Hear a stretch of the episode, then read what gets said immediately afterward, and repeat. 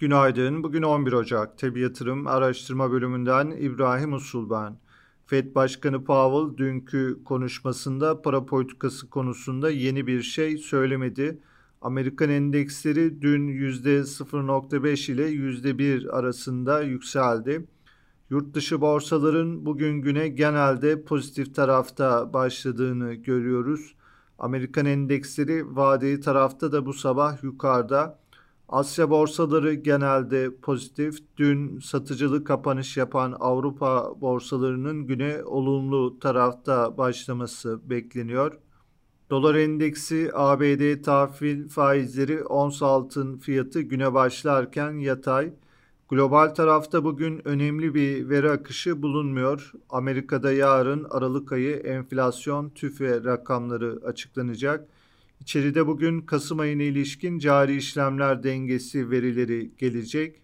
Borsa İstanbul tarafında ise son bir haftadır artan satış baskısı dün de devam etti.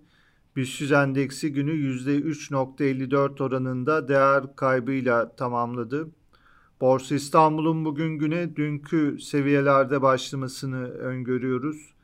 Kısa vadeli göstergeler dikkate alındığında seans içinde yukarı yönlü denemeler beklenebilir. Endekste gün içinde yaşanabilecek yukarı yönlü tepkilerin teknik olarak kalıcı hale gelmeye başlayabilmesi için 5300 ara direnç seviyesinin üzerine dönülmesi gerekiyor. Bu seviyenin altında kısa vade için yukarı hareketlerin sınırlı kalmaya devam edeceği düzeltme hareketinin süreceği genel anlamda söylenebilir. Günlük bazda desteklerimiz 4850 ve 4700 seviyelerinde. 4700 seviyesi aynı zamanda stop loss noktası olarak da izlenebilir.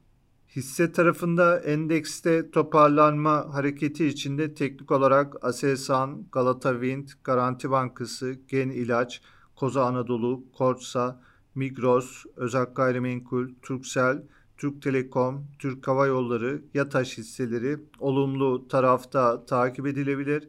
Piyasaları değerlendirmeye devam edeceğiz. Tabi yatırım olarak herkese iyi bir gün dileriz.